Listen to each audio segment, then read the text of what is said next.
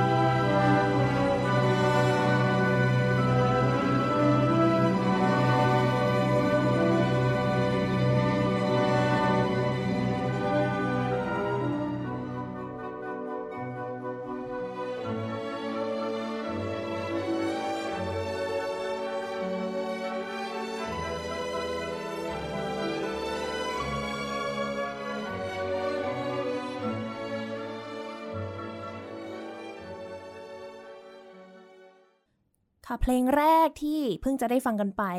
แน่นอนว่าหลายๆท่านที่เป็นแฟนของรายการอยู่แล้วเนี่ยก็น่าจะคุ้นเคยกับเพลงนี้เป็นอย่างดีกับเพลง Swan Lake นั่นเองเดี๋ยวให้แขกรับเชิญเป็นคนบอกดีกว่าว่าทำไม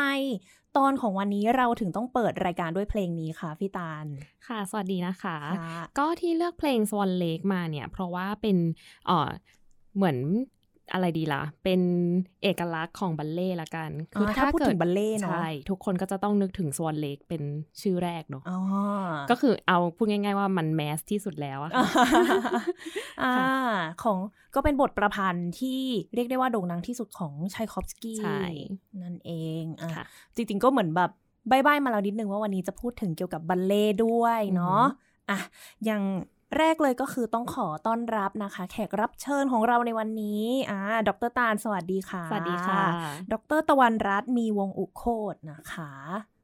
ต้องบอกก่อนว่าเป็นคนที่แบบจับตัวยากนะคนนี้งานเยอะ ทำหลายอย่าง เราจะเริ่มจากตรงไหนกันดี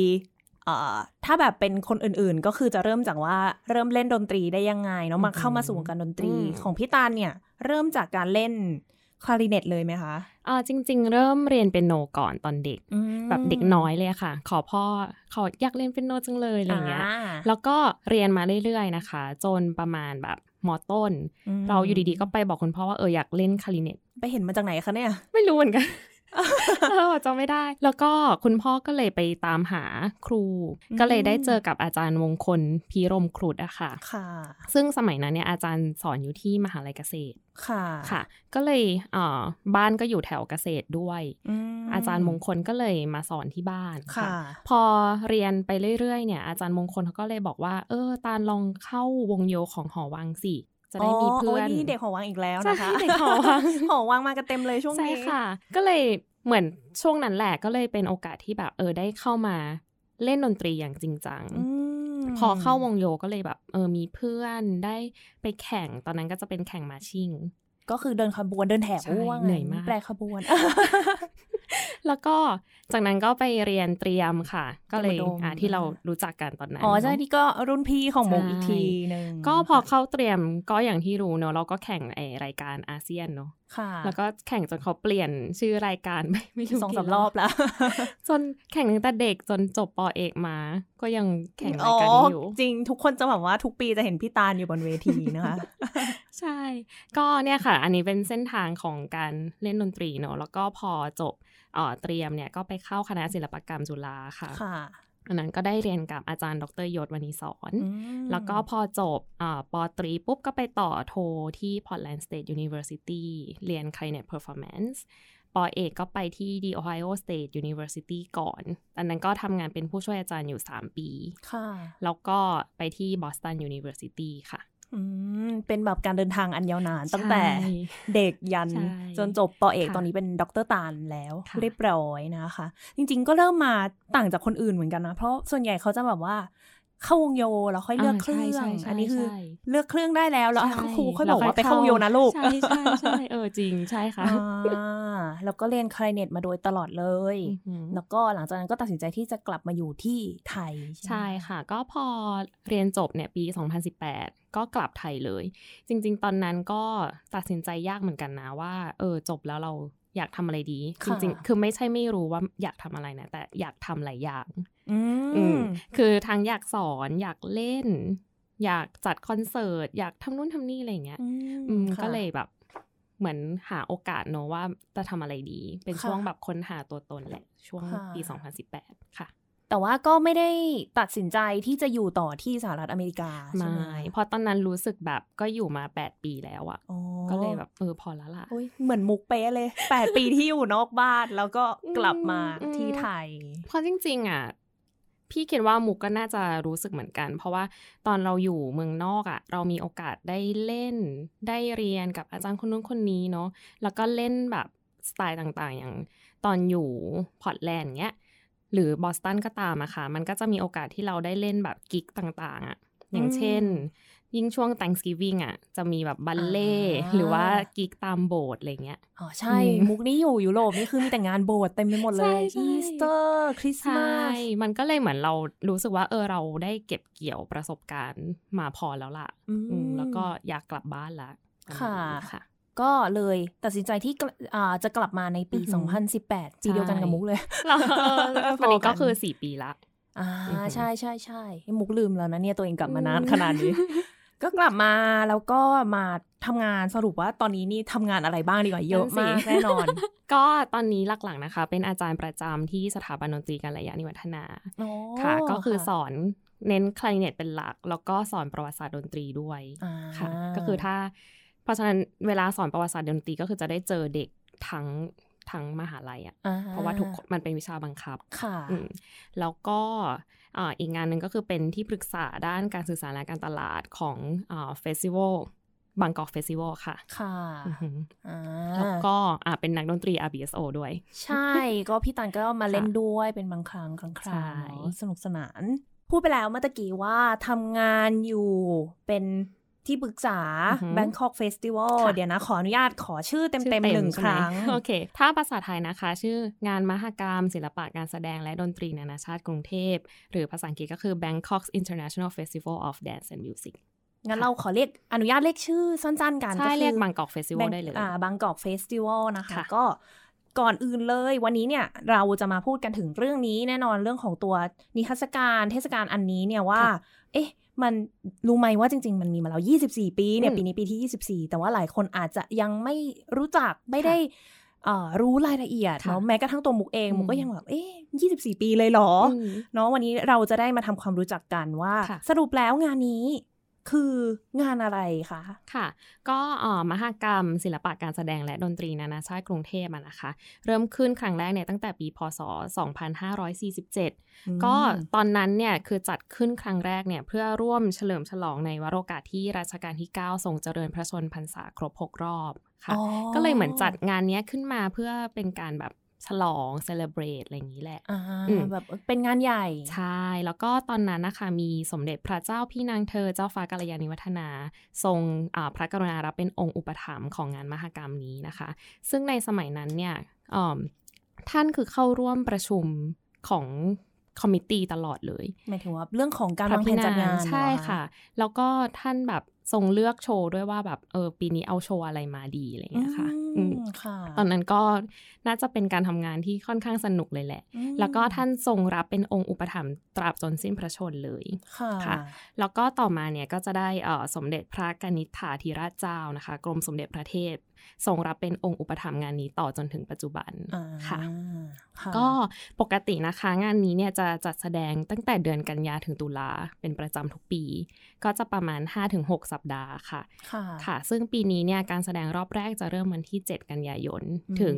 18ตุลาคมค่ะค่ะก็ประมาณเดือนนิดๆใช่จัดที่ศูนย์วัฒนธรรมหมดเลยใช่ไหมคะทุกงานใช่ค่ะ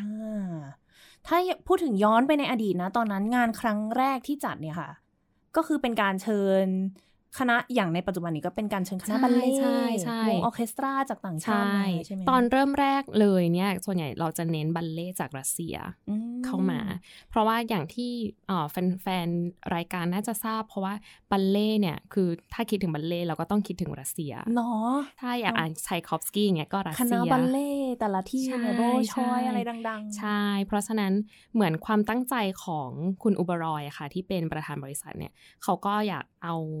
โชว์ดีๆอ่ะหรือว่าอันที่มันเป็นออริจินัลจริงๆมาให้คนไทยได้ดูค่ะก็เลยเริ่มต้นมาจากเนี่ยแหละการจัดเอาบัลเล่เข้ามาแล้วพอปีต่อๆไปก็จะมีอุปรากรมีวงออเคสตรามีอะไรเพิ่มเข้ามาสร้างสีสันให้กับงานมหกรรมเรื่อยๆค่ะปีนี้ก็ครั้งที่24แล้วโอ้โหนี่คือถ้าไม่บอกไม่ทราบจริงๆว่าครั้งที่24แล้วนานมากๆเลยอันนี้คือจุดเริ่มต้นนะตอนนั้นแล้วหลังจากนั้นคือกลายมาเป็นบริษัทเป็นเขาเรียกว่ายังไงดีเป็นผู้รับจัดงานจริงๆจังๆกันอย่างนี้ใช่แต่จริงๆบริษัทเนี่ยก็คือจัดอยู่งานเดียวนะคะคืองาน Bangkok Festival ก็คือทุกปีเนี่ยมีแค่นี้เลยนะใช่คือเราทำงานทั้งปีเพื่อเฟสติวัลแค่2เดือนใช่แต่ว่าเมื่อก่อนเนี่ยบริษัทคือนอกเหนือจากการจัดคอนเสิร์ตแล้วจะทำนิตยสารด้วยค่ะทำสื่อสิ่งพิมพ์ต่างๆอะไรเงี้ยแต่ตอนนี้เราก็พอคุณอุบรอยแบบสร้างเฟสติวัลขึ้นมาพอมันทำมันใหญ่โตขึ้นเรื่อยๆอะค่ะมันก็เลยต้องมีทีมงานที่มาจัดคอนเสิร์ตจัดมหกรรมอันเนี้ยแยกออกมาจากบริษัทที่ทำนิตยสารใช่ก็แปลว่าทุกวันนี้นิตยสารก็ยังมีอยู่แต่ว่าแยกส่วนงานกันได้แล้วใช่ค่ะได้พูดถึงผลงานเด่นๆในช่วงที่ผ่านมาบ้างว่ามีลักษณะของการแสดงแบบไหนบ้างดีกว่าเอางี้ก่อนแล้วเดี๋ยวค่อยพูดถึงงานเด่นๆได้ค่ะงานของเราอะนะคะก็จะเป็น performing arts ทั้งหมดเลยตั้งแต่บัลเล่โอเปร่าวงออร์เคสตราแล้วก็มีการเอาแบบนักร้องคลาสสิกเข้ามาแล้วก็เล่นกับวง RBSO บ้างหรือว่ามีคอนดักเตอร์ดังๆแล้วก็มาเคาะ RBSO อะไรเงี้ยค่ะอ๋อก็คือ RBSO ก็เป็นส่วนหนึ่งที่ร่วมแสดงอยู่กับมหกรรมนี้ตั้งแต่แรกๆตั้งแต่แรกๆเลยใช่ค่ะแล้วก็จะมีการเต้นประเภทต่างๆด้วยคืออย่าคิดว่าโอ้คลาสสิกอย่างเดียวเลยเข้าไม่ถึงอะไรเงี้ยจริงๆมันก็จะมีแบบพวกการเต้นแบบง่ายๆอย่างเช่นแทงโก้หรือว่าอะไรนะ Spanish Tap Dance อะไรอย่างเงี้ยเข้ามาเพิ่มสีสันแล้วก็มีการทำ Contemporary Ballet ด้วยหรือว่า Contemporary Dance อะไรเงี้ยค่ะดนตรีด้วยเหมือนกันใช่เดี๋ยวอันนี้อุบไว้ก่อนไฮไลท์ปีนี้แบบน่าดูมากโอ้เดี๋ยวคงแบบมีได้พูดถึงกันเยอะเลยว่าของปีนี้มีอะไรค่ะแล้วในช่วงที่ผ่านมาเอาเด่นๆพูดถึงหน่อยมีอะไรบ้างที่เด่นๆเลยก็คือเนี่ยพูดถึงบัลเล่เราก็จะนึกถึงSwan Lakeเนาะแต่ว่าคืออย่าไปคิดว่าโอ้Swan Lakeอีกแล้วหรอน่าเบื่อจังคืออยากให้มองว่าจริงๆแล้วว่ามันก็จะเหมือนกับเรารู้จักเนื้อเรื่องเนาะว่าSwan Lakeเนื้อเรื่องมันเป็นยังไงแต่ว่า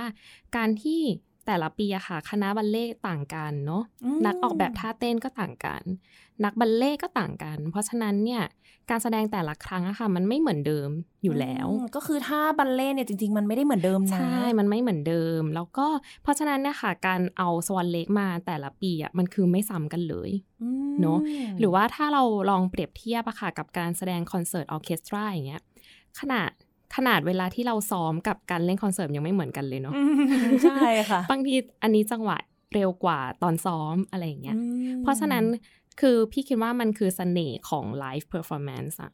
เนาะคือถึงแม้เนี่ยปีนี้มีSwan Lakeตั้ง2คณะซึ่งมีการแสดงSwan Lakeจริงมี4รอบแต่บอกเลยว่าแต่ละรอบมันไม่เหมือนกันแน่นอนใช่ค่ะเพราะฉะนั้นต้องมาดูทุกรอบรอเล่น แต่ว่าก็ไม่น่าดูมุกรู้สึกว่ามันเป็นบัลเล่ที่ต่อให้ดูกี่ครั้งก็ยังรู้สึกเพลิดเพลินกับมันได้จริงๆแล้วก็นอกจาก Swan Lake นะคะก็จะมีบัลเล่ต์แบบ Nutcracker มีเรื่องสนุกๆอันเนี้ยคือไฮไลท์ที่ใช่ไชคอฟสกี้อีกแล้วซึ่งเนี่ยค่ะทุกปีมันคือโชว์ที่เป็นไฮไลท์แล้วก็แฟนๆเขาชอบคือมาทีไรก็ชอบดูทุกครั้งนะคะแล้วก็นอกเหนือจากนี้เนี่ยเรามีโอเปร่ามีวงออร์เคสตราดังๆอย่างซูบินเมธาเนี่ยก็เคยมาเคาะวงอิสโรฟิลฮาร์โมนิกออร์เคสตราที่งานเฟสติวัลนี้นะคะแล้วก็โอเปร่านี่หลายเรื่องมากแต่ว่าที่โดดเด่นคือเรื่องไอดาซึ่งฉากมีแบบฉากคืออลังการมากเราคือเราอ่ะเป็นคนไทยเนอะถ้าเราอยากไปดูโอเปร่าเราจะไปดูที่ไหนอ่ะไม่ค่อยมีเนาะแล้วยิ่งเป็นโปรดักชันแบบโปรดักชันใหญ่ๆแล้วแบบมาแบบฟูลสเกลอย่างเงี้ยคือหายากมากเพราะฉะนั้นพี่เลยคิดว่าเนี่ยถ้าเราไม่มีเฟสติวัลอันเนี้ยพี่ก็คงแบบไม่รู้จะไปหาดูที่ไหนมันไปต่างประเทศเพื่อจะดูเนาะไกลสุดก็เลยฮ่องกงสิงคโปร์อะไรอย่างเงี้ยแต่ถ้าเมืองไทยก็คือต้องรอกันยาตุลาก็คืออิมพอร์ตมาให้ใช่ค่ะใช่ค่ะอ๋อแล้วอีกอย่างหนึ่งก็คือนอกจากพวกคอนเสิร์ตคลาสสิกแล้วเรายังเคยเอามิวสิคอลเข้ามาด้วยก็คือ West Side Story โอ้ยที่ตอนนั้นเข้ามาแล้วก็มีเปิดออดิชั่นแล้วก็นักดนตรีคนไทยมาเล่นอยู่ในหลุมซึ่งอันนี้ตั้งหลายปีละก่อนที่เราจะกลับมาเมืองไทยค่ะอ๋อใช่แต่จริงๆแล้วอย่าง Swan Lake เองเนี่ยก็บางทีก็จะเป็นวง RBSO ไปเล่นอยู่ในหลุมใช่ค่ะคนนี้นี่เล่นมาแล้วคราวที่แล้วจำได้ปีไหน 2-3 ปีที่แล้วป่ะคะที่มีบัลเล่ต์3เรื่องใช่ค่ะแล้ว RBSO เล่นก่อนโควิดแล้ว RBSO เล่นทุกเรื่องจำได้ว่ามีวันที่ซ้อม3เรื่องพร้อมแบบเช้าบ่ายเย็นอะไรอย่างเงี้ยใช่เราพี่คิดว่าในมุมมองของนักดนตรีนะคือมันหาโอกาสยากมากที่เราจะได้เล่นบัลเล่ต์แบบเต็มเรื่องเนาะเพราะปกติเวลาเราเล่นที่เป็นคอนเสิร์ตโปรแกรมอะมันก็จะเลือกเฉพาะท่อนโอเวอร์เจอร์บ้างหรือว่าท่อนที่ฟังไปตอนต้นรายการเล่นบ่อยมากท่อนที่แบบอ้อคนรู้จักอะไรเงี้ยแต่ว่านักดนตรีเองอะแทบไม่เคยเล่นแบบเต็มเรื่องเนาะไม่เคยใช่แล้วก็อย่าง Swan Lake ของปีนี้เนี่ยค่ะที่ Stanislavski มาเล่นเนี่ยคือจะเป็นแบบสมบูรณ์แบบที่สุดละคือนักดนตรีจะได้เล่น Swan Lake ในฉบับที่แบบตั้งแต่ต้นจนจบจริงๆไม่มีการตัดใดๆทั้งสิ้นแอบพูดได้ไหมแค่คิดก็เหนื่อยแล้ว ใช่คอนเสิร์ตนี้แบบยาวยาวมากเพราะว่าอย่างเพลงแรกที่เปิดไปตอนต้นนะคะก็คนก็จะได้ยินเสียงโอโบอ่ะคือเป็นมุกเล่นแล้วคือด้วยความที่แต่ก่อน RBSO เนี่ยเขาก็เล่นแต่ส่วนใหญ่จะเป็นพวกดนตรีในสวนที่จะได้เล่นเพลงนี้แล้วก็จะรู้สึกว่ามันเหนื่อยมากเลยอ่ะเล่น1รอบอันเนี้ยแต่ว่าในบัลเล่ต์จริงอ่ะมาเล่นอันเนี้ย4รอบใช่โอ้โหเหมือนโดนหลอกอ่ะเหมือนแบบซ้อมวนไปเรื่อยๆเหนื่อยมากไหนๆแบบซ้อมมาแล้วจะได้เล่นเยอะๆไงแต่สนุกจริงๆนะมันเป็นประสบการณ์ที่แบบว่าคอนดักเตอร์ก็จะมีวิธีการที่คนละแบบกับคอนดักเตอร์เพลงคลาสสิกที่แบบเราต้องตามนักบัลเล่ต์ข้างบนใช่ใช่ใช่จริงๆแบบการที่เป็นนักดนตรีเราได้เล่นกับบัลเล่ต์จริงๆอ่ะมันได้ฝึกอะไรหลายอย่างมากเลยเนาะคือแทนที่เราคือถ้าเป็นคอนเสิร์ตโปรแกรมปกติเราก็จะห่วงแค่โน้ตเรากับคอนดักเตอร์เนาะแต่พอที่เราต้องมีบัลเล่ต์แสดงอยู่ข้างบนด้วยอ่ะอย่างแรกเราจะรู้สึกว่าข้างบนทำอะไรกันนะอยากเห็นเนาะแต่ไม่เห็นตรงที่นั่งนี่คือไม่เห็นอะไรเลยนะใช่แล้วอย่างที่สองคือเราต้องแบบแอคทีฟตลอดเวลาคือบางทีมันอาจจะเกิดเหตุการณ์หรือคิวหรืออะไรที่มันต้องปรับตอนนั้นน่ะมันก็เป็นความท้าทายอีกอย่างหนึ่งค่ะก็ดีนะก็เป็นอันนึงที่พอมีงานนี้ขึ้นมามันก็ดีสำหรับตัวนักดนตรีด้วยแล้วก็อันนี้เผื่อท่านผู้ฟังไม่รู้ว่าจริงๆแล้วเนี่ยเบื้องลึกเบื้องหลังนะนักดนตรีสนุกกันนะมีแบบโหยอุบัติเหตุตลอดเวลาจริงๆใช่สนุกมากค่ะเห็นปีล่าสุดก็คือมีแคทเธอรีนเจนกินส์มาใช่ค่ะก็จริงๆปีที่แล้วเนี่ยมีความท้าทายหลายอย่างมากเพราะว่าโควิดเนาะโควิดใช่แล้วก็คือจะบอกว่างานมหกรรมเนี่ยเป็นงานแรกในการฉลองการเปิดประเทศเลยเพราะว่าก่อนหน้านั้นนะช่วงโควิดตั้งแต่2019มาเนาะก็คือปิดประเทศใช่ปะคือแปลว่าจริงๆเรายกเลิกไปเลยปะคะใช่คือตอนปี2020ก็เลยไม่ได้จัดแล้วก็พอไม่ได้จัดปุ๊บเพราะว่าเขาปิดประเทศก็เลยไม่สามารถเอานัก นักแสดงต่างชาติเข้ามาได้แต่ว่าปีที่แล้วเนี่ยเป็นงานแรกในประเทศไทยที่สามารถจัดได้แต่เบื้องหลังคือมีหลายอย่างที่ต้องทำเยอะมากๆเรื่องแบบโปรโตคอลมีเรื่องไหนได้เล่าได้บ้างไหมอาจจะแบบมาแชร์กันว่าเฮ้ยนี่พวกเรานี่พยายามมากเลยนะ ก็คือช่วงนั้นน่ะกฎต่างๆมันสตริกมากแล้วก็เหมือนมันไม่มีคำตอบชัดเจนเนอะว่าแบบเอ้ยเขาจะเข้ามาได้เมื่อไหร่หรือว่ากฎต่างๆของนักแสดงต่างชาติอะเข้ามาเราต้องทำอะไรบ้างเพราะฉะนั้นเราเปลี่ยนตลอดเวลาเพราะฉะนั้นเราต้องเตรียมแพลน A B C ไปจนถึง Z แล้วก็แต่ว่าสิ่งที่ทำแล้วก็มันประสบความสำเร็จคือเราเตรียมเนี่ยค่ะแพลนใช่ไหมแล้วเราก็เข้าไปเสนอในสบคจนแบบผ่านอนุมัติซึ่งขั้นตอนมันยาวมากๆเอกสารนี้ประมาณแบบ 200-300 หน้าเลยก็ต่อสู้มาเรื่อยๆค่ะจนได้รับอนุมัติจัดงานแล้วก็ซึ่งตอนนั้นเราต้องดีลกับทั้งแบบกระทรวงการต่างประเทศรัฐบาลไทยกรมอนามัยกรุงเทพกระทรวงสาธารณสุขอะไรเงี้ยคือแบบในมือถือเนี่ยมีเบอร์โทรศัพท์แบบคนในองค์กรต่างๆเหล่านี้มากมายใช่แต่ว่ามันก็สนุกแล้วก็พองานมันจัดขึ้นมาได้จริงๆเราก็หายเหนื่อยค่ะซึ่งปีที่แล้วเนี่ยเราก็ปิดการแสดงด้วยคอนเสิร์ตของแคทรีนเจนกินส์ค่ะอันนี้ก็ดูแบบน่าจะเป็นงานที่วุ่นวายใช้ได้เลยเห็นเลื่อนหลายรอบมากใช่เพราะว่าเนี่ยแหละเรื่องโควิดแล้วก็เรื่องการเดินทางอะไรอย่างเงี้ยค่ะก็เลยเนี่ยปีที่แล้วแทนที่จะจบงานตอนเดือนธันวาเนอะก็เลยต้องเปลี่ยนเป็นเดือนมกราอ๋อเพราะว่างานมันถูกดันให้แบบเลทกว่าเดิมด้วยจากที่ปกติกันยาตุลาใช่ปีที่แล้วเลยไปเริ่มเดือนพฤศจิกาค่ะใช่ค่ะโอ้แล้วในตอนนี้นี่สถานการณ์ก็คือดีปกติเลยในเดือนกันยาเนี่ยทุกอย่างคือจะกลับมาสู่ภาวะปกติไม่มีโซเชียลดิสแทนซิ่งไม่มีโซเชียลดิสแทนซิ่งคือในฮอลล์ตอนนี้ก็คือเปิด 100% แต่ว่าถ้าผู้ชมไม่ต้องกลัวก็คือสามารถทุกคนใส่แมสอยู่นะคะแต่แค่ตรวจ ATK อะไรอย่างเงี้ยใช่แต่ว่าหน้างานคือคนดูเนี่ยสามารถตรวจมาจากที่บ้านได้แต่ว่าหน้างานเราจะไม่เช็คละอ๋อก็อันนี้ก็น่าจะเป็นในเรื่องของกฎของทางศูนย์วัฒนธรรมด้วยใช่ค่ะเป็นกฎของกรมส่งเสริมวัฒนธรรมค่ะโอ้ก็ดีขึ้นใช่ค่อยสบายใจขึ้นหน่อยเนาะนึกถึงภาพแบบปีที่แล้วว่าขนาดแค่เราเดินทางท่องเที่ยวอ่ะคนเดียวอ่ะกว่าจะเข้าประเทศจะอะไรได้ต้องกักตัวกี่วันต้องทำ Thailand Pass ไหมต้องอะไรตอนนี้คือยกเลิกหมดละค่ะดีเลยงั้นมาพูดถึงงานของปีนี้บ้างดีไหมคะว่ามีอะไรที่น่าสนใจบ้างอ่ะได้เวลาแล้วเราจะไล่เรียงไปเลยไหมได้เลยค่ะ มีเวลาใช่ไหมคะได้เลยค่ะก็ปีนี้นะคะจะมีทั้งหมด11การแสดงแล้วก็14รอบนะคะเพราะจะมีบางโชว์ที่มีเล่น2รอบเนาะเราก็จะเปิดการแสดงวันที่7กันยายนด้วยแคทรีนเจนกินส์ค่ะกลับมาไวมากกลับมาไวเพราะว่าคือปีที่แล้วเนี่ยมีเสียงตอบรับดีมากแล้วก็อย่างที่เมื่อกี้น้องมุกบอกว่ามันมีการเลื่อนเนาะเพราะฉะนั้นของปีที่แล้วอ่ะเพราะฉะนั้นมันก็เลยจะมีคนดูบางท่านที่แบบไปไม่ได้เพราะว่าเลื่อนอะไรเงี้ยเขาก็เลยโอเคมาอันนี้ก็เป็นโอกาสที่2ที่จะได้มาชมเนาะก็วันที่7กันยายนอันนี้เล่นกับวงRoyal Bangkok Symphony Orchestra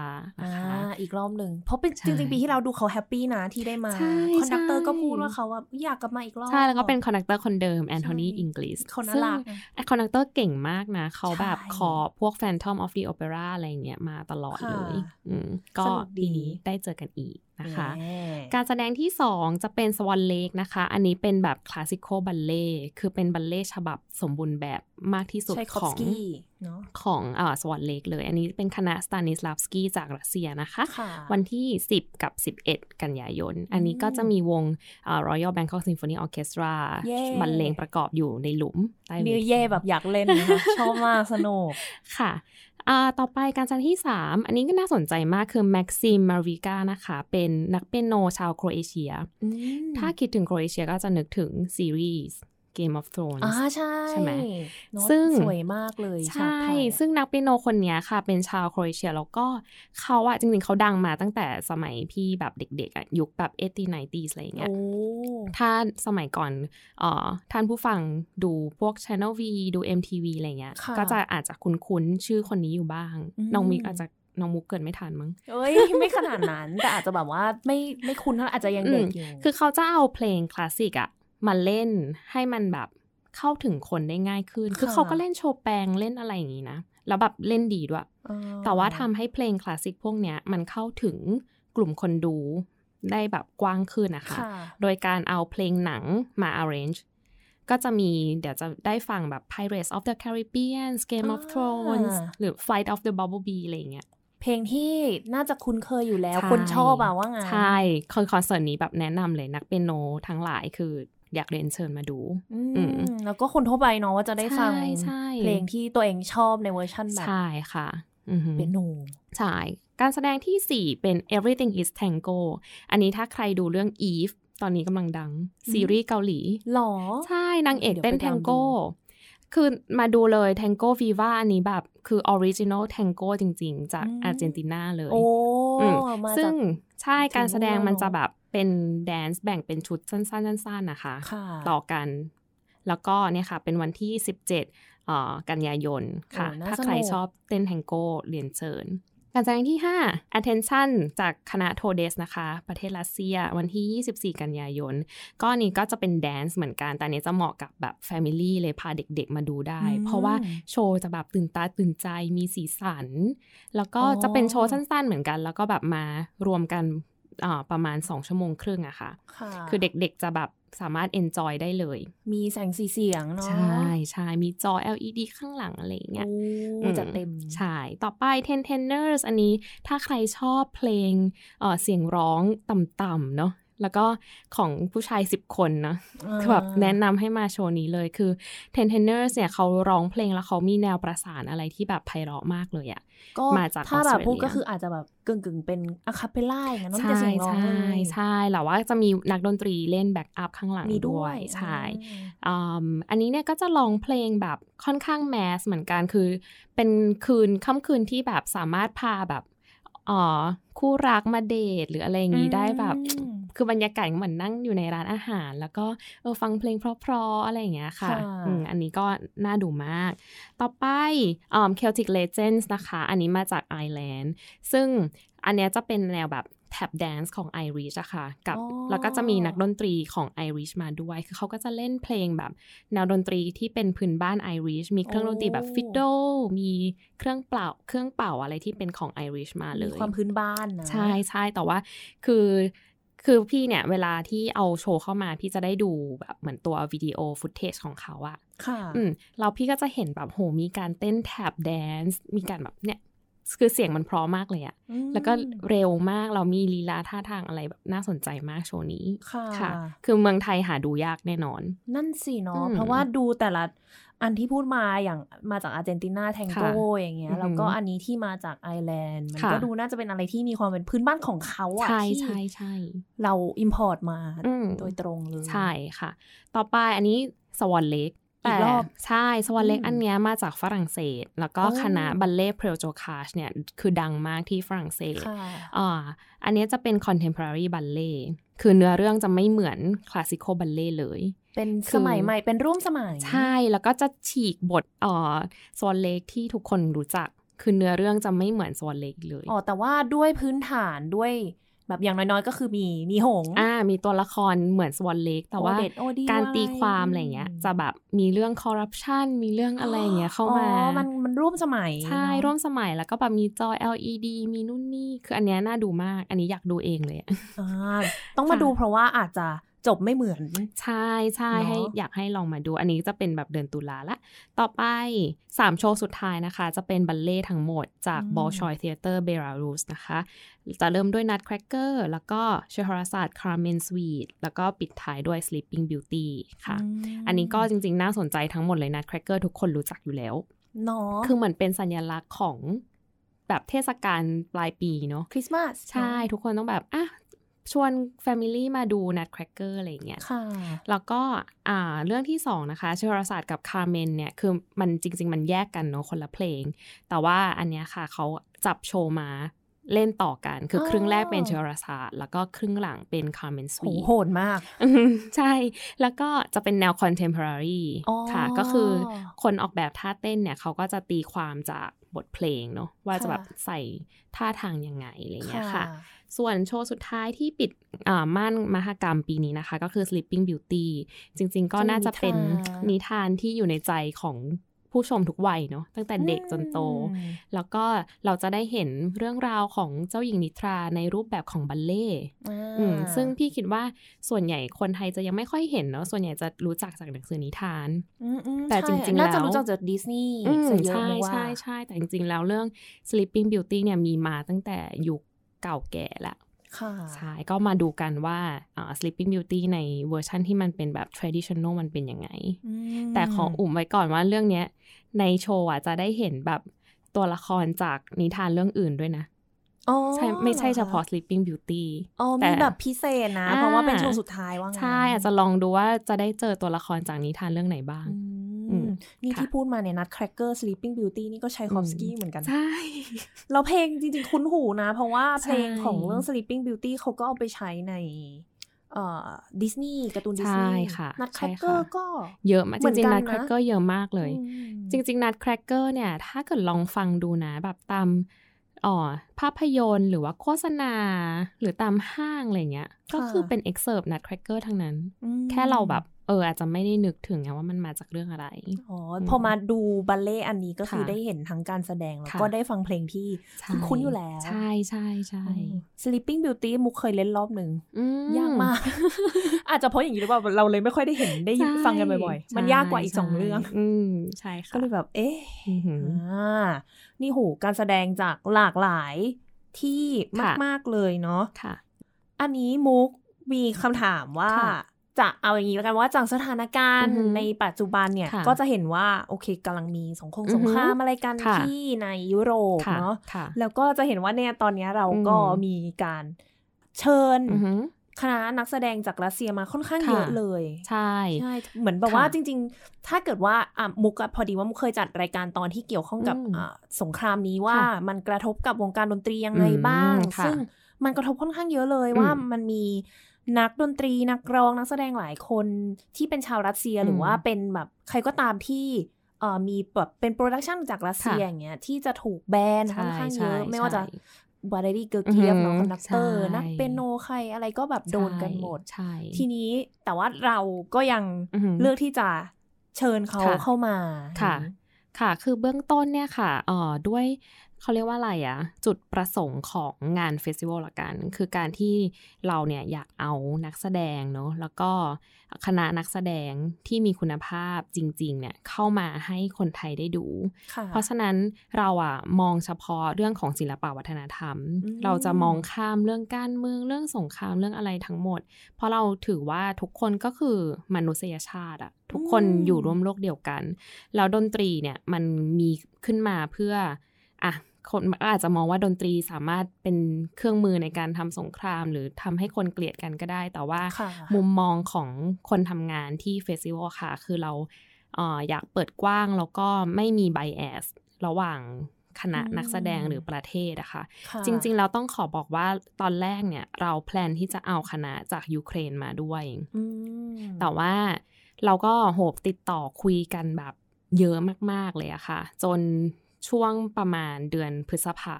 ที่เราบอกว่าคงเป็นไปไม่ได้แล้วเพราะว่าคือทางเขาเองอ่ะเขาก็ไม่สามารถแบบซ้อมหรืออะไรได้เลยแล้วคณะเขาเนี่ยก็ได้อพยพจากยูเครนไปอยู่ที่อิตาลีแล้ว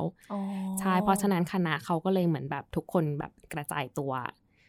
ก็เลยมันยากมากๆที่จะให้เขามาเล่นที่เมืองไทยเพราะฉะนั้นอยากบอกว่าจริงๆเราอยากให้มีครบหมดเลยนะทั้งรัสเซียยูเครนเบลารุสคือเราอยากให้มันเป็นเวทีที่แบบที่แสดงถึงสันติภาพจริงๆว่าทุกคนน่ะอยู่ด้วยกันได้คือเป็น global citizens นะค่ะใช่เพราะฉะนั้นก็เลยจะเห็นว่าปีนี้เรามีรัสเซียมีเบลารุสแต่ว่าเราในฐานะผู้จัดอะเราคือมองข้ามเรื่องการเมืองเรื่องสงครามทุกอย่างก็เรียกได้ว่าพยายามที่จะชูด้านศิลปะเนาะใช่โดยเฉพาะเลยใช่ค่ะ พูดถึงกิจกรรมในปีนี้หน่อยว่าปกติแล้วทุกๆปีตลอด20กว่าปีที่ผ่านมาเนี่ยก็จะเป็นการเชิญการนำคณะนักแสดงต่างๆเข้ามาแสดงให้กับผู้ชมได้รับชมแล้วก็จบแค่นั้นแต่ปีนี้เนี่ยมีความพิเศษมากกว่าใช่ไหมคะใช่ค่ะปีนี้เนี่ยเป็นปีแรกนะคะที่เราจะเริ่มโครงการStudent Outreach Program หรือว่าภาษาไทยก็คือแปลง่ายๆเลยโครงการเพื่อเยาวชนค่ะก็คือเราเนี่ยคือมองว่าโอเคเราจัดมาปีนี้24ปีแล้วมันก็คือ2รอบเนาะเพราะฉะนั้นเพื่อที่เราจะแบบเฉลิมฉลองหรือว่าทำอะไรตอบแทนเพื่อสังคมอะค่ะเราก็เลยเริ่มโครงการ Student Outreach ขึ้นมาซึ่งอันเนี้ยเนี่ยเราร่วมมือกับสถาบันดนตรีกัลยาแล้วก็กรมส่งเสริมวัฒนธรรมด้วยในการจัดทั้ง Master Class นะคะแล้วก็จัด Performance ที่เป็น Youth for Youth คือเอาชายวงเอาวงเยาวชนเข้ามาเล่นกับเยาวชนไทยมีการทำกิจกรรมมีการเล่นคอนเสิร์ตมีการแลกเปลี่ยนวัฒนธรรมอย่างเช่นคนไทยก็อาจจะเอาเพลงไทยมาให้เขาเล่นแล้วเขาก็เอาเพลงพื้นบ้านของเขามาให้เด็กไทยเล่นอะไรอย่างเงี้ยค่ะมันก็จะเป็น Activity ที่เกิดขึ้นควบคู่ไปกับงานมหกรรมหลักนะคะก็คือเกิดขึ้นเนี่ยราคากันยาตุลาอย่างแคทเธอรีนเจนกินส์เนี่ยก็จะทำ voice master class ด้วย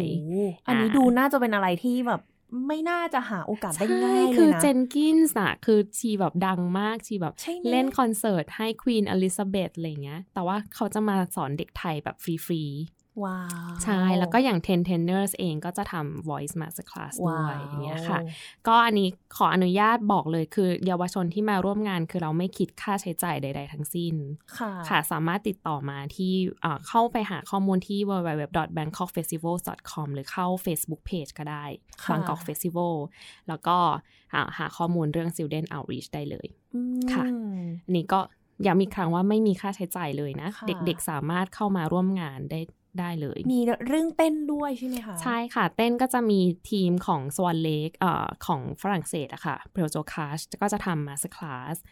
ไฮแล้วก็มีอีกหลายคณะเลย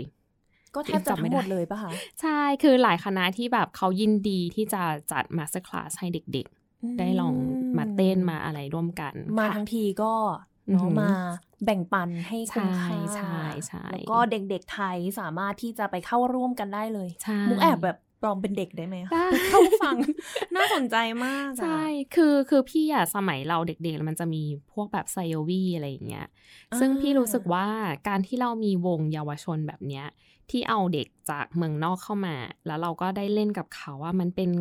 อะไรที่เราได้แบบเรียนรู้กันและกันง่ายๆอ่ะเพราะว่าสมัยเด็กเราอาจจะพูดภาษาอังกฤษไม่เก่งใช่ปะแต่ว่าเนี่ยการเต้นกับดนตรีคือเราไม่ต้องสื่อสารกันด้วยภาษาคือเราสามารถอ่านโน้ตแล้วเราก็เล่นด้วยกันได้เลยก็มองว่าดนตรีเองก็เป็นภาษาหนึ่งใช่เพราะฉะนั้นนะคะคืออย่างพี่เล่นไซโยวีอ่ะมันผ่านมาแบบ10กว่าปีหรือ20ปีเนี่ยเราก็ยังเป็นเพื่อนกับคนที่เล่นไซโยวีด้วยกันตอนนั้นอยู่อ๋ออันนี้เผื่อท่านผู้ฟังสงสัยว่าไซโยวีเป็นงานอะไรพูดถึงนิดนึงพี่จำชื่อเต็มไม่ได้ว่าไซโยวีประมาณ Southeast Asia Youth Orchestra and Wind Ensemble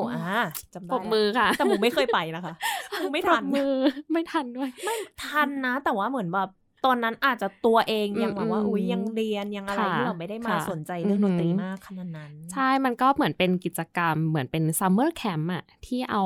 ให้เด็กๆจากทั้งประเทศไทยแล้วก็ในSoutheast Asia เนี่ยมาเล่นในวงออร์เคสตราแล้วก็วงวินด้วยกันเหมือนเป็นแคมป์ตอนนั้นน่าจะประมาณแบบ2อาทิตย์หรืออะไรอย่างเงี้ยแล้วก็ซ้อมด้วยกันแล้วก็เล่นคอนเสิร์ตจัดที่มหิดลค่ะก็เลยเนี่ยอยากให้ยุคนี้มันมีอะไรคล้ายๆแบบนั้นบ้างเพราะว่าใช่เพราะเราก็ไม่ค่อยมีเนาะกิจกรรมที่ได้มารวมตัวกันแล้วก็ได้แลกเปลี่ยนกันแบบนี้คือเราอยากทำเวทีนี้ให้เกิดขึ้นแล้วก็ถ้าเขาแบบได้เป็นเพื่อนกันแล้วก็คิดว่าในอนาคตก็จะได้แบบเป็นเพื่อนกันต่อไปยาวๆอะไรอย่างเงี้ยค่ะค่ะใช่โหยกิจกรรมมากมายไปหมดเลยอันนี้ถ้าสนใจสามารถติดตามได้ในเว็บไซต์ค่ะหรือว่าเข้าไป Facebook Page ก็ได้หรือถ้าหาข้อมูลไม่เจอก็ส่ง Inbox มาก็ได้ค่ะได้เลยเนาะหาดร.ต่านได้เลยได้ เรื่องเล่านักดนตรี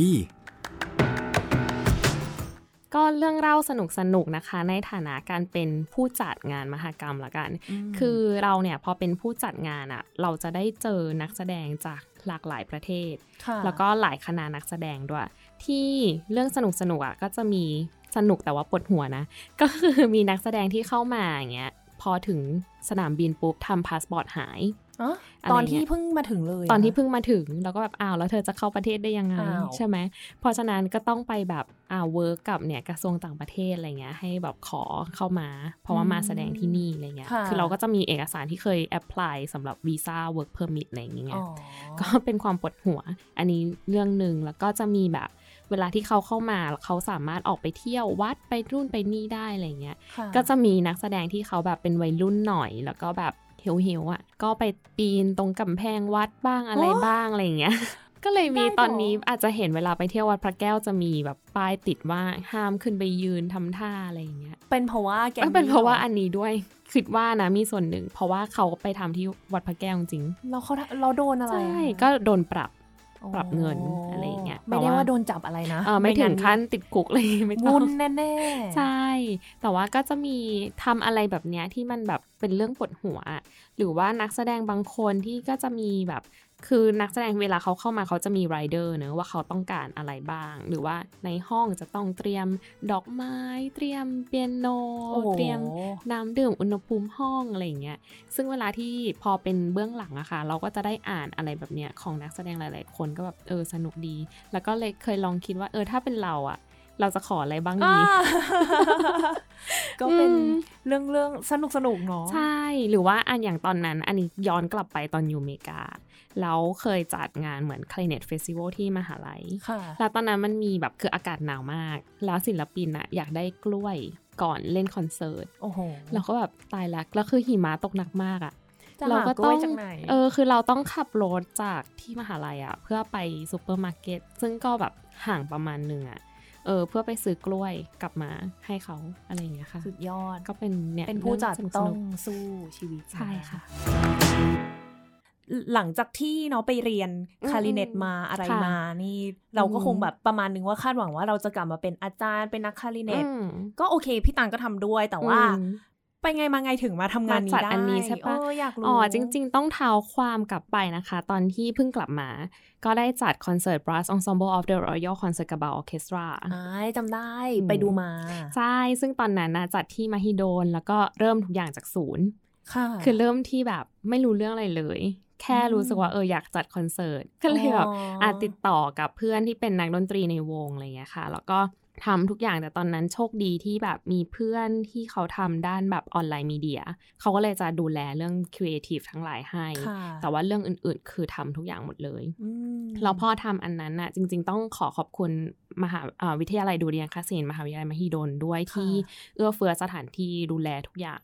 แล้วก็นักดนตรีคือชอบหอประชุมศิทาคารมากน้องมุกเคยไปเล่นยังที่ศิทาคารมุกเคยเล่นตอนแบบเคยมีโอกาสได้ไปเล่นกับ TPO บ้างอ๋อนั่นแหละคือเราชอบทั้งบนเวทีและหลังเวทีด้วยอ่ะใช่เนาะสวยเนาะมันดูแบบทุกอย่างเป็นสัดส่วนใช่ใช่นั่นแหละก็คือเลยกลายเป็นหน้าเป็นตาของประเทศเลยแล้วนักดนตรีก็ชอบมากอะไรเงี้ยซึ่งตอนนั้นนะคะพอจัดคอนเสิร์ตนี้ไปมันก็เหมือนเป็นใบเบิกทางให้มาทำเฟสติวัลนี้เพราะว่าพี่บอยสิทธิกุลบุญอิดอะค่ะเขาก็เลยแบบชวนแบบตันลองมาช่วยทำเฟสติวัลไหม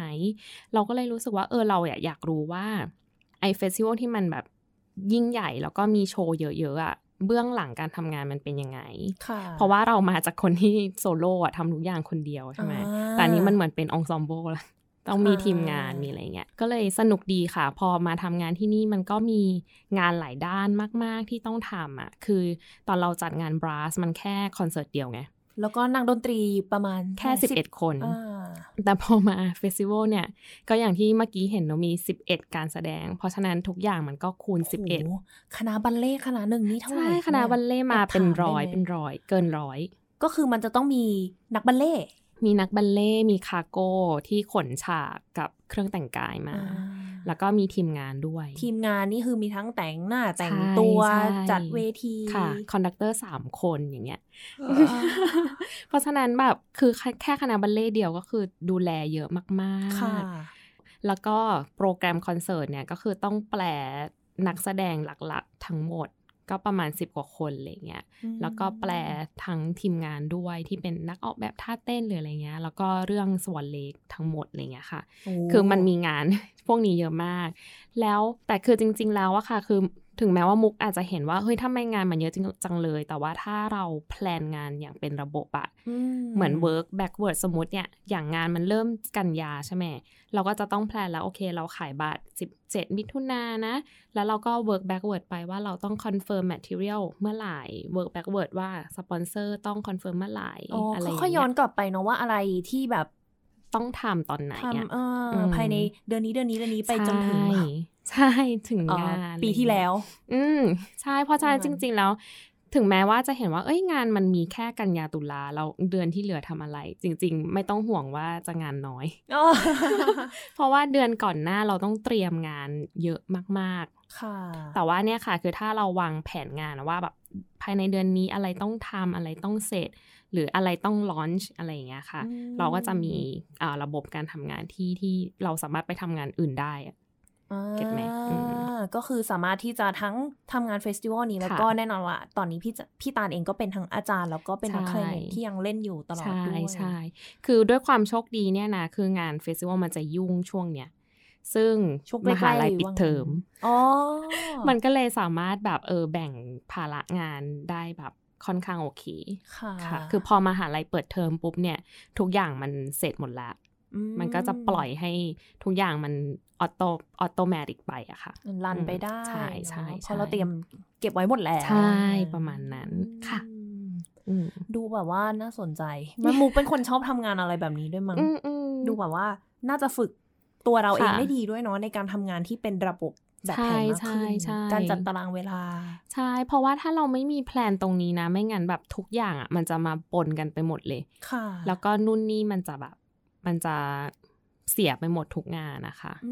เพราะฉะนั้นเราต้องเหมือนวางตารางไว้อะว่าอันไหนต้องทำตอนไหนอะไรอย่างเงี้ยค่ะ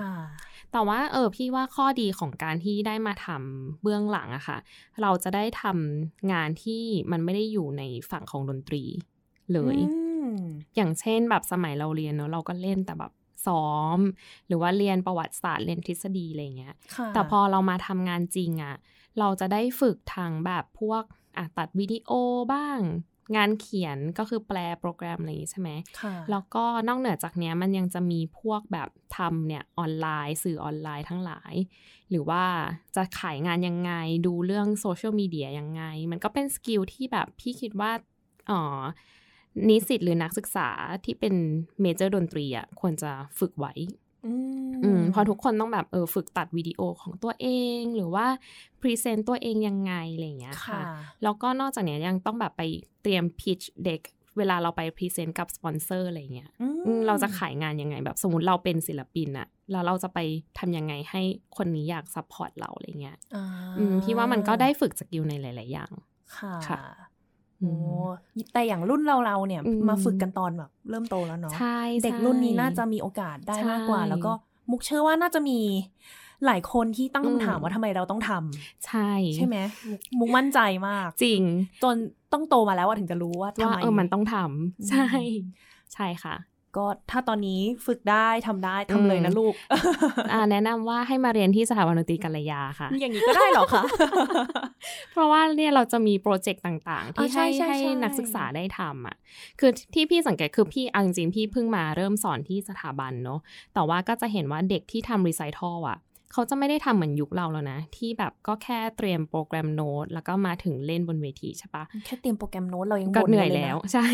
แต่ว่าเด็กที่สถาบันนะเขาจะต้องมีการทำรีเสิร์ชแล้วก็ทำเหมือนเป็นเว็บไซต์อะค่ะ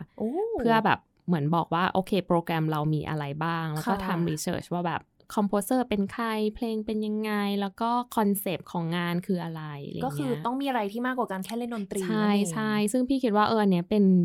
จุดแข็งของที่สถาบันเลยว่าเปิดโอกาสให้เด็กได้ลองทำนู่นทำนี่อะไรอย่างเงี้ย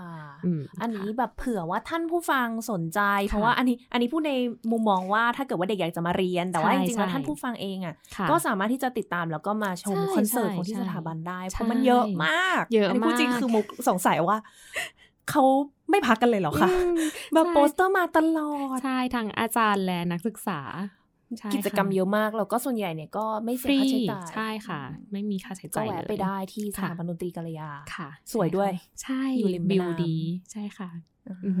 เห็นช่วงนี้ก็มีไปเล่นดนตรีในสวนกันด้วยนะใช่ตอนนี้ก็จริงๆต้องขอบคุณผู้ว่าชัชชาตินะคะที่สนับสนุนกิจกรรมอะไรแบบเนี้ยคือพี่มองว่ามันเป็นอะไรที่แบบเพิ่มสีสันให้กรุงเทพด้วยแล้วก็ยังเป็นการแบบทำให้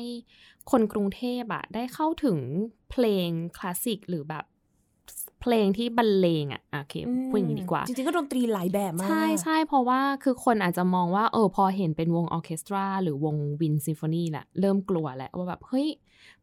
ต้องฟังยากแน่เลยหรือไม่เข้าใจอะไรเงี้ยแต่ว่าถ้าเนี่ยถ้ามีท่านผู้ฟังที่ไปดูดนตรีในสวนอ่ะก็จะเห็นว่าจริงๆเล่นเพลงแมสมากนะแบบมีเพลงร้องหรืออะไรแบบหลายแบบใช่เพราะฉะนั้นแบบเนี่ยมันทำให้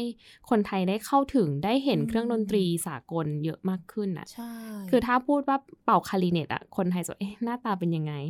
ใครเท่าไหร่บอกเป่าโอโบเป่าโอโบยิ่งไม่รู้ ใช่แต่ว่าคือตอนเนี้ยพอคนกรุงเทพได้เห็นเครื่องดนตรีแบบนี้มากขึ้นน่ะพี่ว่าความคุ้นเคยอ่ะมันจะทำให้เขาเนี่ยส่งต่อมาถึงงานเฟสติวัลว่าแบบไม่เห็นต้องแบบยังไงดีอ่ะกลัวเลยหรือว่าต้องทำให้มันเป็นเรื่องใหญ่กับการไปดูบัลเล่ต์หนึ่งเรื่องอ่ะคือมันเป็นเรื่องที่แบบคุณสามารถเลิกงานแล้วก็แวะดูบัลเล่ต์ซะหน่อยอย่างเงี้ยก็ได้จริงๆก็บันเทิงอ่ะเนาะใช่ๆๆจริงๆแ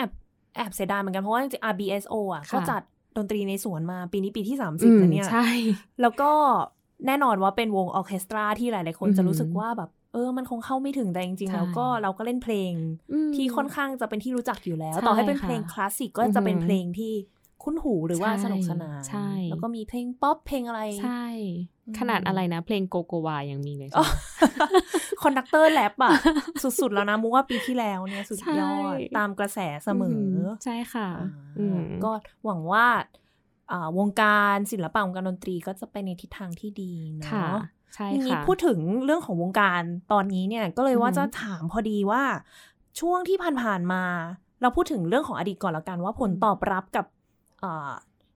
มหกรรมครั้งนี้เนี่ย Bangkok Festival เนี่ยเป็นยังไงบ้างอะคะเวลาเราเอาบัลเล่มาคนเขาโอเคกันไหมใช่คือปกติแล้วจริงๆนะถ้าแบบ Swan Lake มาจะ sold out ตลอดเลยใช่ปีนี้ก็เลยลุ้นอยู่ปีนี้นี่ sold out หมดนะใช่แล้วก็คือเฟสติวัลโดยปกติอะค่ะฐานคนดูจะเป็นกลุ่มอายุแบบ 35+แต่ก็ส่วนใหญ่เลยจะอายุประมาณ35-45อะไรอย่างเงี้ยแล้วก็ข้ามงานใช่วัยทำงานแล้วก็ข้ามไปอีกทีก็จะเป็นแบบอารมณ์ประมาณ50ขึ้นไปอะไรอย่างเงี้ยค่ะแต่ว่าคือปีนี้เนี่ยที่เราอยากทำคือเราอยากลดช่วงอายุให้น้อยลงเพราะว่าเรารู้สึกว่าถ้าเราไม่เพิ่มฐานคนดูที่เป็นเยาวชนน่ะพอในอนาคตเฟสติวัลแบบคือคนก็ต้องแก่ขึ้นเรื่อยๆเนาะเฟสติวัลมันก็จะตายไปอะไรเงี้ยเพราะฉะนั้นสิ่งที่เราทำก็คือเนี่ยหนึ่งก็คือทำstudent outreach program ขึ้นมาเพื่อให้เด็กรู้สึกว่าเข้าถึงดนตรีหรือการเต้นได้ง่ายมากขึ้นอ่ะแล้วก็มีแบบทำให้นักศึกษาได้แบบเข้ามาคือพี่เองอ่ะก็เปิดโอกาสให้นักศึกษาเข้ามาช่วยที่งานนะแบบมาขายโปรแกรมบ้างให้อะไรแล้วก็ให้ค่าขนมให้ข้าวอะไรอย่างเงี้ยแล้วก็มีการแบบให้พามาดูช่วงแบ็กสเตจว่าจริงๆแล้วว่าเรียนดนตรีอะค่ะไม่จำเป็นว่าจบมาแล้วต้องเป็นนักดนตรีเสมอไปหรือเป็นครูเยอะกว่านั้นมากมีงานเยอะมากใช่คือจัดเฟสติวัลหนึ่งอะเอาตัดเรื่องแบบที่ทำงานในออฟฟิศออกนะคือหน้างานเนี่ยมีงานเยอะมากๆที่เป็นฝ่ายโปรดักชันอะดูแสงสีเสียงดูแลนักแสดงนู่นนี่นั่นคืองานมันเยอะมากจริงเพราะฉะนั้นเนี่ยอยากให้ทุกคนนะคะลองมองดูว่าเฟสติวัลหนึ่งอะคือคุณแค่แบบเข้ามาดูแล้วก็จ่ายเงินเพื่อแบบดูอาร์ตเนาะคือนอกจากจะได้ความบันเทิงแล้วอะเรายังได้สนับสนุนกลุ่มคนทำงานด้วยอะเพราะว่าคือปีนึงมันก็มีงานอยู่แค่2เดือนเนาะ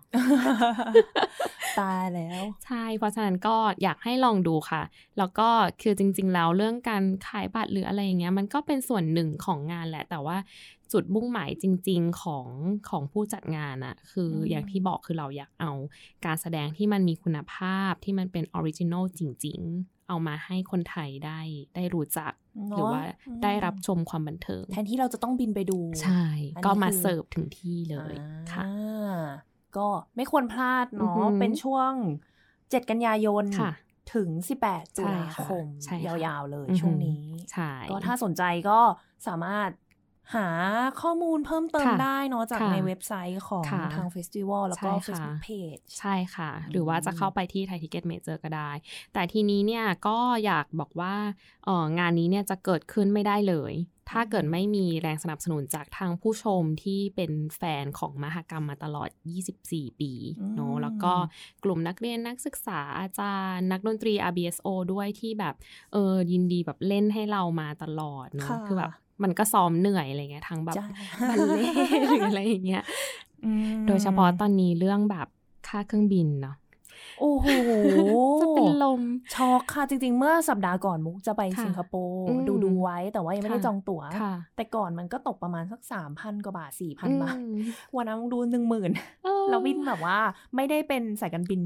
หรูหราด้วยนะมุกแบบช็อกไปเลยใช่แล้วเราเนี่ยอย่างที่เมื่อกี้มุกถามแบบSwan Lakeมีมากี่คนเนี่ยโอ้โหคือแล้วก็อุปกรณ์ที่ต้องขนมาที่พี่ตาลบอกว่ามีฉากมีอะไรใช่ค่ะเสื้อผ้านะคะผมใช่คือปกติแพงอยู่แล้วยิ่งมีสงครามเนี่ยเพราะฉะนั้นการบินจากรัสเซียมาไทยเนี่ยเป็นเรื่องที่ยากลำบากมากอ๋อเหรอคะแล้วคาร์โก้เนี่ยไม่สามารถบินมาได้ก็ต้องมาเส้นทางรถดูว่ารถมาจากรัสเซียแต่ว่าคือจากรัสเซียเองอ่ะกว่าจะออกจากประเทศเขาได้อ่ะประเทศเขาใหญ่มากใช่เราไม่รู้ต้องเปลี่ยนรถกี่คันอ่ะในการเปลี่ยนตู้คอนเทนเนอร์อ่ะแล้วก็จากนั้นถึงจะบินได้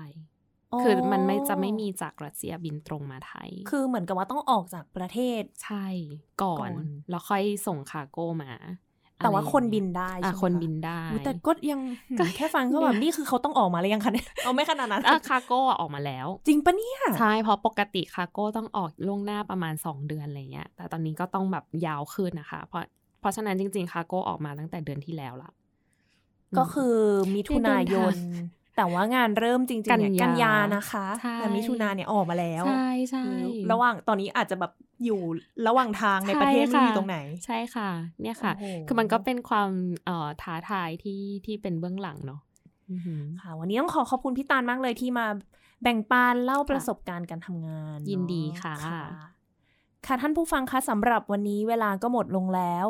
ดิฉันมุกนัทถาควรขจรและดิฉันตานะคะตะวันรัตน์มีวงอุโคตรค่ะค่ะเราสองคนขอลาไปก่อนสวัสดีค่ะสวัสดีค่ะ